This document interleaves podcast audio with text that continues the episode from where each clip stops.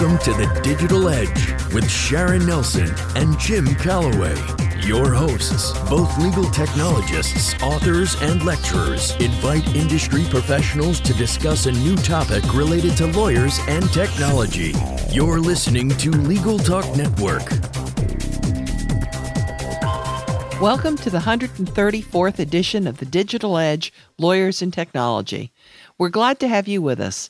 I'm Sharon Nelson, president of Sensei Enterprises, an information technology, cybersecurity, and digital forensics firm in Fairfax, Virginia.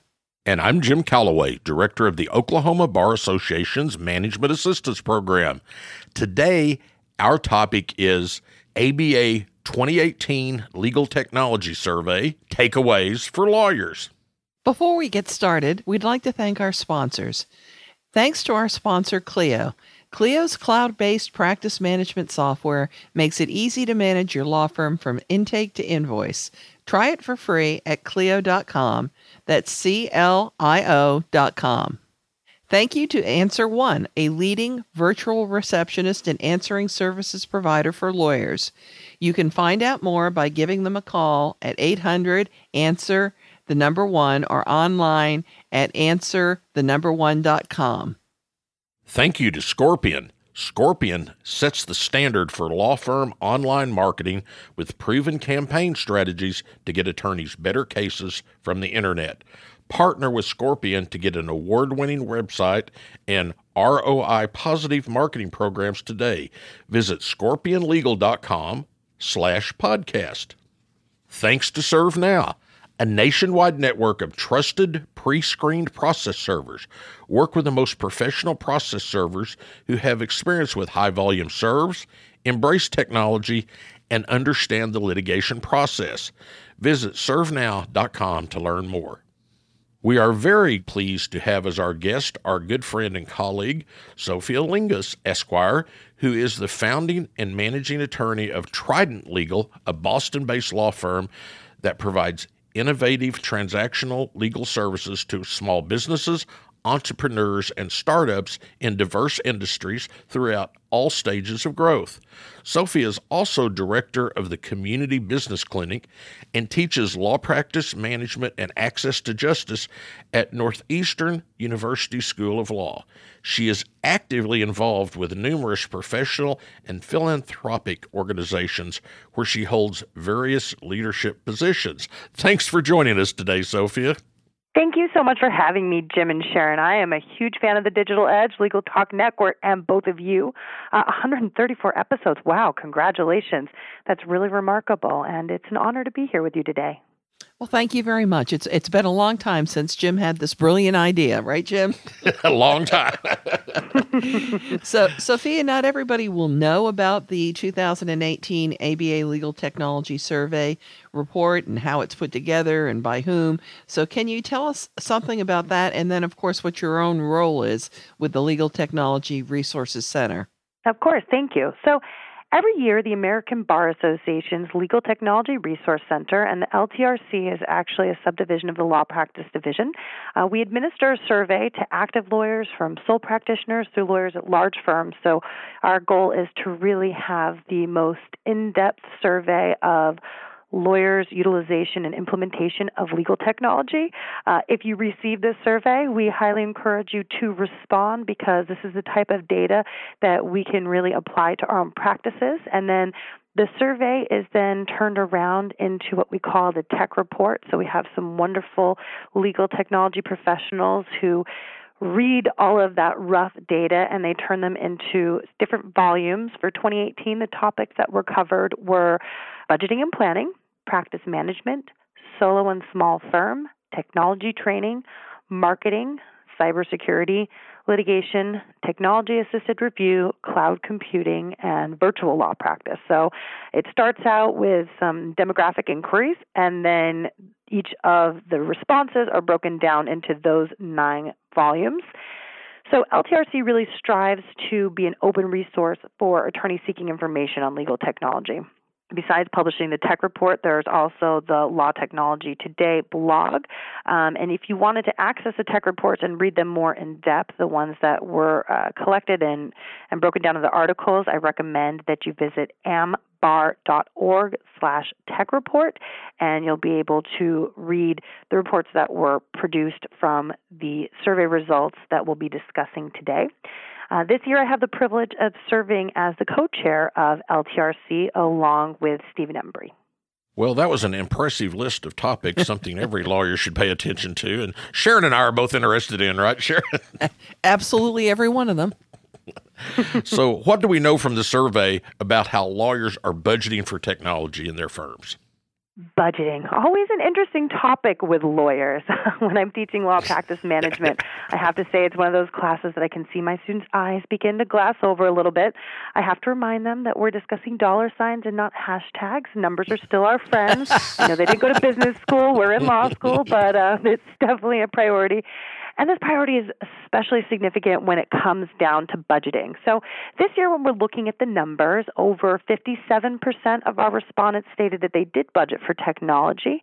Um, this is a good number, but it's really not enough. I think that in general, lawyers, again, just aren't budgeting or aren't conscious of, of making these thoughtful line items with regards to technology in their budget. There's actually a really large disparity between solo and small firms. 66% of solos stated that they did not budget for technology technology. Uh, 38% of small firms stated that they did not budget for technology. Uh, small firms, just for the record, are two to nine lawyers the way that the survey is conducted. Uh, this isn't too surprising in the sense that obviously solos are responding to themselves. That doesn't mean that they don't need to actually have a budget. And 98% did report that they approved their own technology spending. Uh, I'm not exactly sure what happened to that 2% alter ego where someone was not approving their own budget. But um, it, it really is critical that even at the solo level, that you are being conscientious of what needs to go into a budget. What are the solutions that you're looking for in any given year? Uh, technology is one of the largest line items after personnel and real property, and so it can be really unwieldy if you don't budget appropriately. We are coming up on ABA Tech Show. I can personally admit that if I walked into that expo hall without a number in mind about any new solutions that first I was considering looking for, obviously it gets exciting if you find something new. And I like to have a little bit of flexibility, a little slush fund to incorporate new technologies if I find something that I think is really worthy of adding to my budget. But at the same time, if you walk into some of these situations without having an understanding about what you can spend, you can really exceed that budget quickly and you might start finding solutions and not be able to provide for other pieces. Um, one thing that's changed uh, pretty significantly over the last couple of years is that a lot of software has moved to SaaS, software as a service. So that includes options for monthly pricing plans, which makes it a little bit more flexible. People can incorporate that into their budget as a monthly line item. As you integrate that. Some people say, oh no, I can't buy it in a box anymore. How do I actually account for that? Well, the in the box solution, you should have been buying the new box. So I think a lot of people were using outdated technology, and at least SaaS gives us the ability to make sure that on the back end they continue to update it.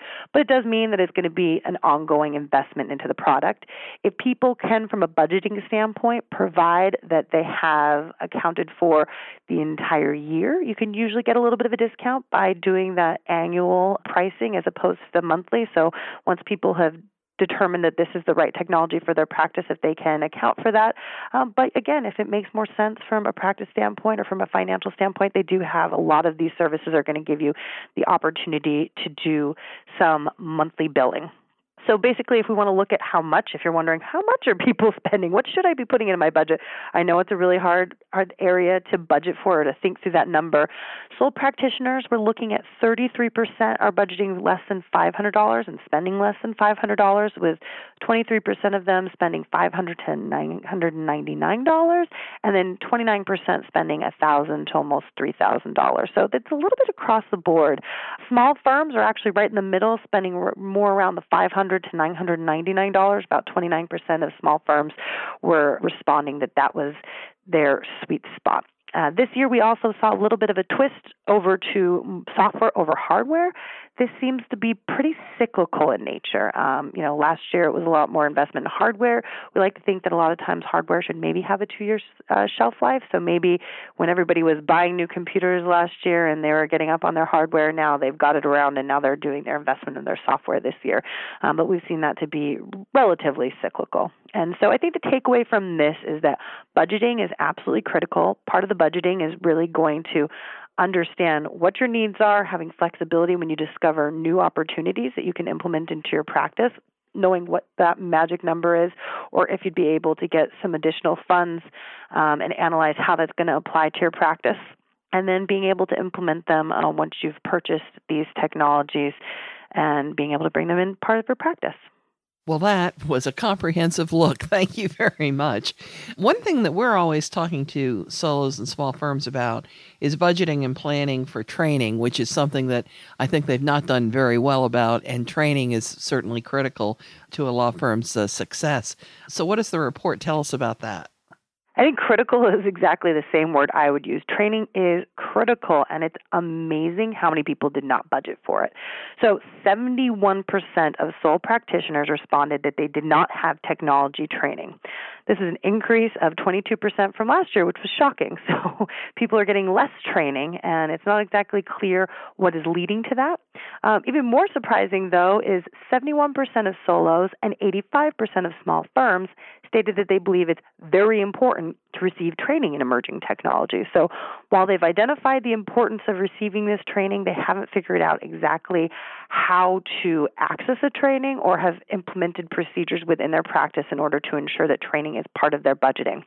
Uh, I have to say, I remember when I first purchased HotDocs, I had budgeted for HotDocs, which I had not budgeted for was the training, which for the product that I had originally purchased, the training was actually more expensive than the product. And I found it that without the training that I needed in order to become proficient in this technology, that it was actually useless.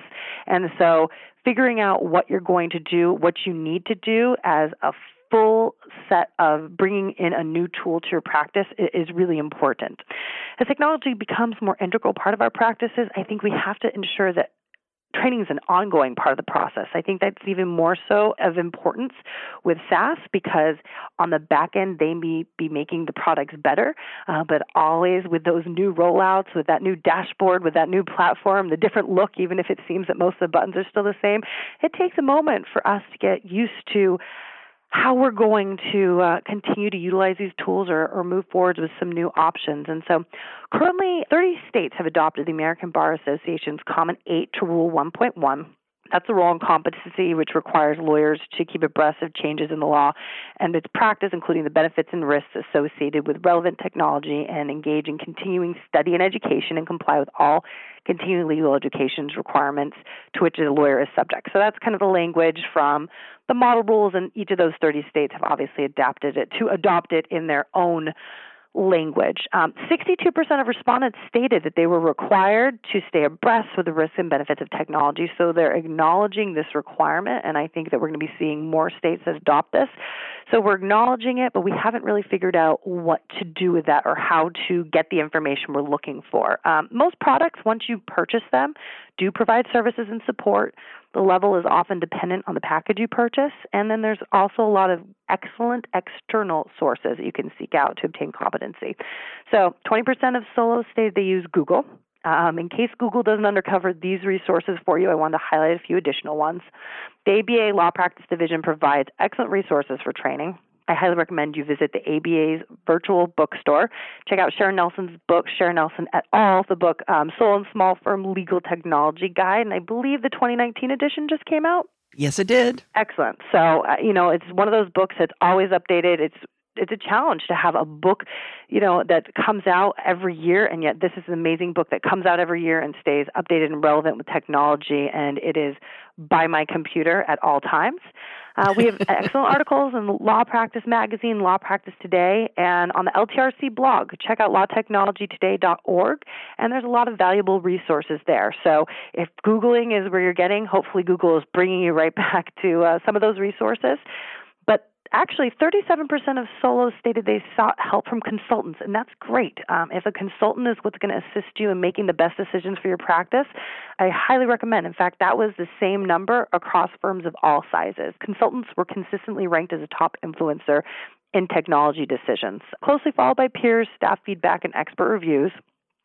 If you go to the 2018 Tech Report on Budget and Planning, which was written by Catherine Sanders Reach, you're going to find a host of other linked resources that will assist you in kind of making those budgeting decisions. But I highly recommend you can do Google, but check out what the ABA has provided and it can give you some good information of how to budget and how to get training for the tools that you're looking to implement. Um, one thing I also like to remind people from a budgeting perspective, we're talking about how we can figure out how much it's going to cost and how to get the training, but part of that training also includes time. And so, budgeting for your time is an important aspect of implementing technology into your practice. So, make sure that along with these trainings that you're thinking through exactly how much time you're going to put aside and dedicate to becoming proficient in the tools that you select. Well, I'm sure the three of us all thought those numbers seemed really low for technology budgeting. Uh, so, Shocking. can you give it? Tell us really briefly what the survey says about basic technology used by solo and small firm lawyers today. Yeah, you know, sole and small firms make up the most of the respondents, um, and that is actually the largest demographic of practicing lawyers. So 30% of respondents were sole practitioners, and 29% were from small firms. From an operating system, it has increased from 46 to 59% using Windows 10, Mac OS, 15% of solos, and 9% of small firms. I think it's kind of ironic because only 8% of lawyers reported being Mac loyalists, yet 24% are using Mac OS. 84% say that they are doing remote accessibility. That is valuable, especially on some cold and windy days. 99% indicate a use of email. I hope that that 1% is just a statistical anomaly because if I was going to interpret the clear line definition of technological competency, I'd argue that email is required. 77% of solos and 89% of small firms utilize contact systems, and 44% of solos and 47% of small firms use document assembly, but under both those numbers, they reduce drastically about they have access to them, but they're not using them. So I think an area that we could see a lot of improvement is I think document assembly tools are incredibly valuable and underutilized, and especially for those who have access to them, I hope would be able to see them maybe investing more in the time and training to be able to utilize the technology that they have access to. Before we move on to our next segment, let's take a quick commercial break. Is your firm experiencing missed calls, empty voicemail boxes, and potential clients you'll never hear from again? Enter Answer One virtual receptionists. They're more than just an answering service. Answer One is available 24 7. They can even schedule appointments, respond to emails, integrate with Clio, and much more. Answer One helps make sure your clients have the experience they deserve. Give them a call at 1 800 Answer One or visit them at answerone.com forward slash podcast for a special offer. Looking for a process server you can trust? ServeNow.com is a nationwide network of local pre screened process servers ServeNow works with the most professional process servers in the country. Connect your firm with process servers who embrace technology, have experience with high volume serves, and understand the litigation process and rules of properly effectuating service. Find a pre screened process server today. Visit ServeNow.com. Welcome back to the Digital Edge on the Legal Talk Network. Today, our subject is the ABA's 2018 Legal Technology Survey Takeaways for Lawyers. And our guest is our friend, Sofia Lingos, who is the founding and managing attorney of Trident Legal. Sofia, we've seen a remarkable shift towards the use of the cloud by solo and small firm lawyers. Does the report reflect that? You know, if you'd asked me that a couple of years ago, I would say we were really trending upwards, and now we've started to plateau a little bit. So um, the numbers are only up about 8% this year, but at the same time, 10% of respondents indicate they're going to be replacing software with cloud based services in the next 12 months. So it might just be that at that time, maybe this question inspired them to make that change. So we've got 59% of solos, 58% of small firms.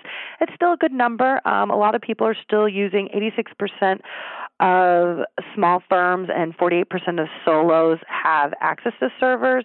A lot of people are using external drives right around the 50% on both sides offsite storage as well. And then when we're looking at the online backup, there's only 38.5 and 39.6% of small firms.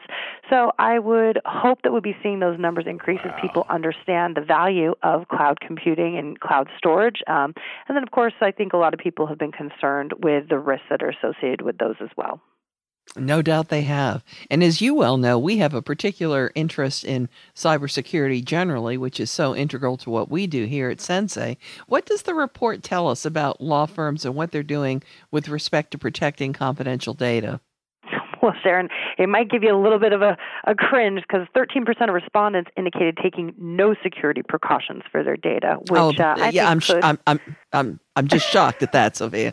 uh, well, yeah, I, I, think that could cross a the bounds from reckless to unethical. I know it's uh, it, it's I guess not completely shocking, but it's it's frightening because 14% of solos and 24% of small firms noted that they've experienced a breach, and those are people who know that their data has been exposed. I think for the people who aren't even taking security precautions, often unless it's a big event, they wouldn't even know that their data has been exposed. So, I think 63% felt that confidentiality and security were their biggest concerns in using the cloud, but then a lot of people aren't utilizing options of having data retention policies. Um, only about 25% of people are using password management systems, and I was surprised that 26.2% and 36.1%.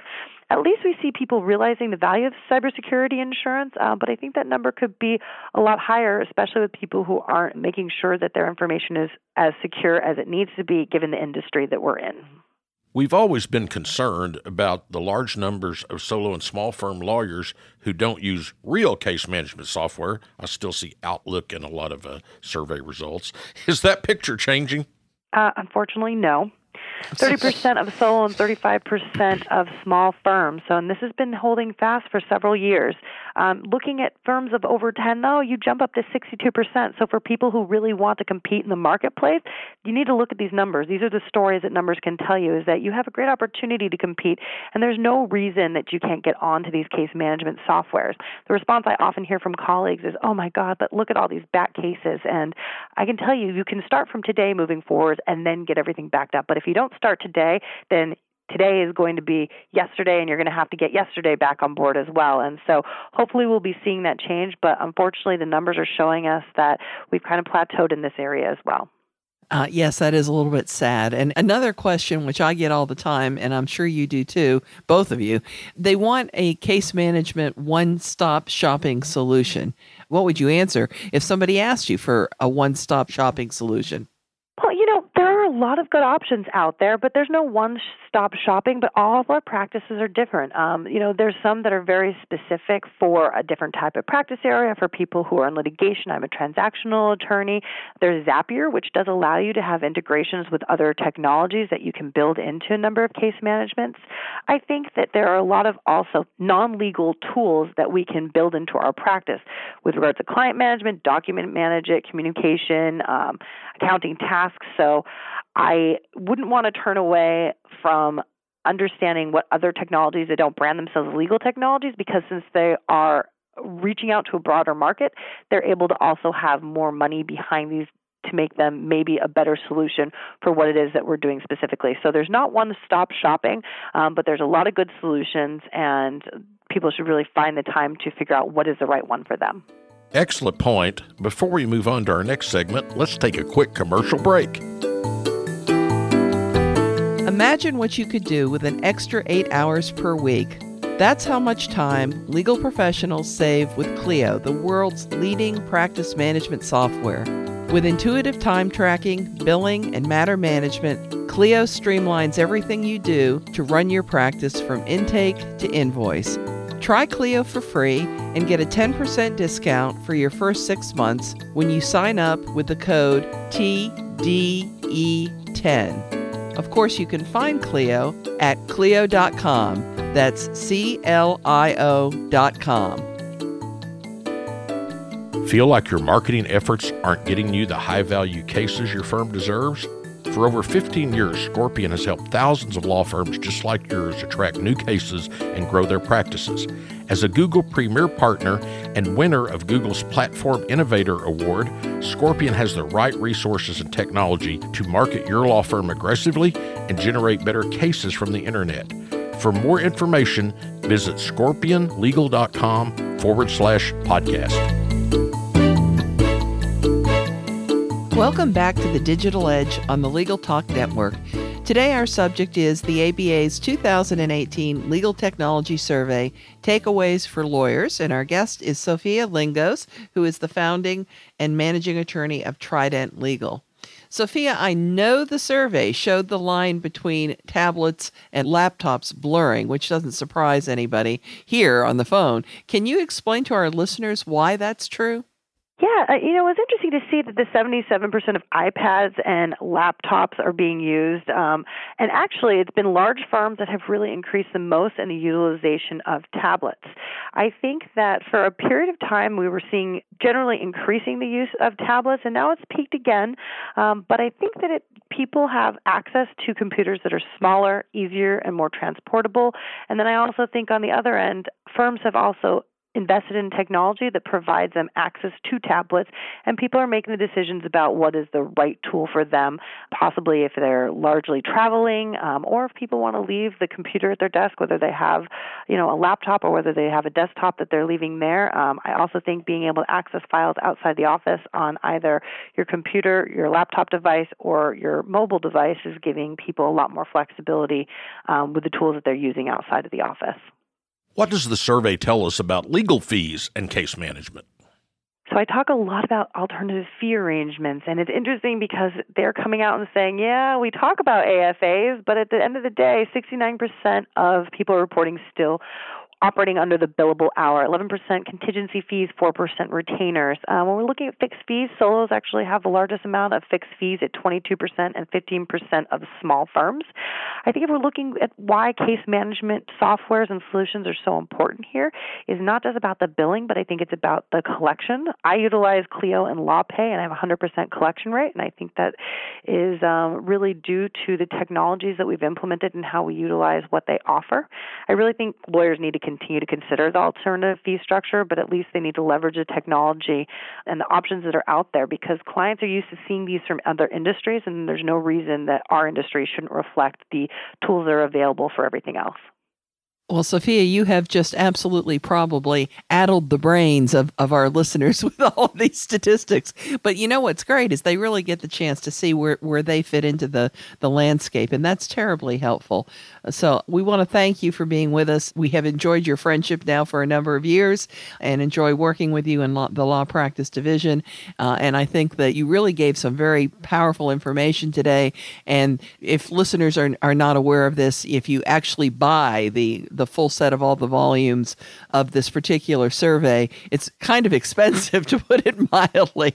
So you have gotten a real peek into the soul of what the survey uh, revealed. So thank you so much, Sophie. It's always such a pleasure. Thank you so much for having me. This was a lot of fun. And that does it for this edition of the Digital Edge Lawyers and Technology. And remember, you can subscribe to all the editions of this podcast at LegalTalkNetwork.com or on Apple Podcasts. And if you enjoyed our podcast, please rate us on Apple Podcasts. Thanks for joining us. Goodbye, Miss Sharon.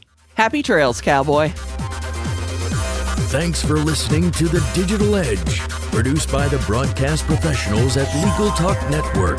Join Sharon Nelson and Jim Calloway for their next podcast covering the latest topic related to lawyers and technology. Subscribe to the RSS feed on LegalTalkNetwork.com or in iTunes. The views expressed by the participants of this program are their own and do not represent the views of, nor are they endorsed by, Legal Talk Network, its officers, directors, employees, agents, representatives, shareholders, and subsidiaries. None of the content should be considered legal advice. As always, consult a lawyer.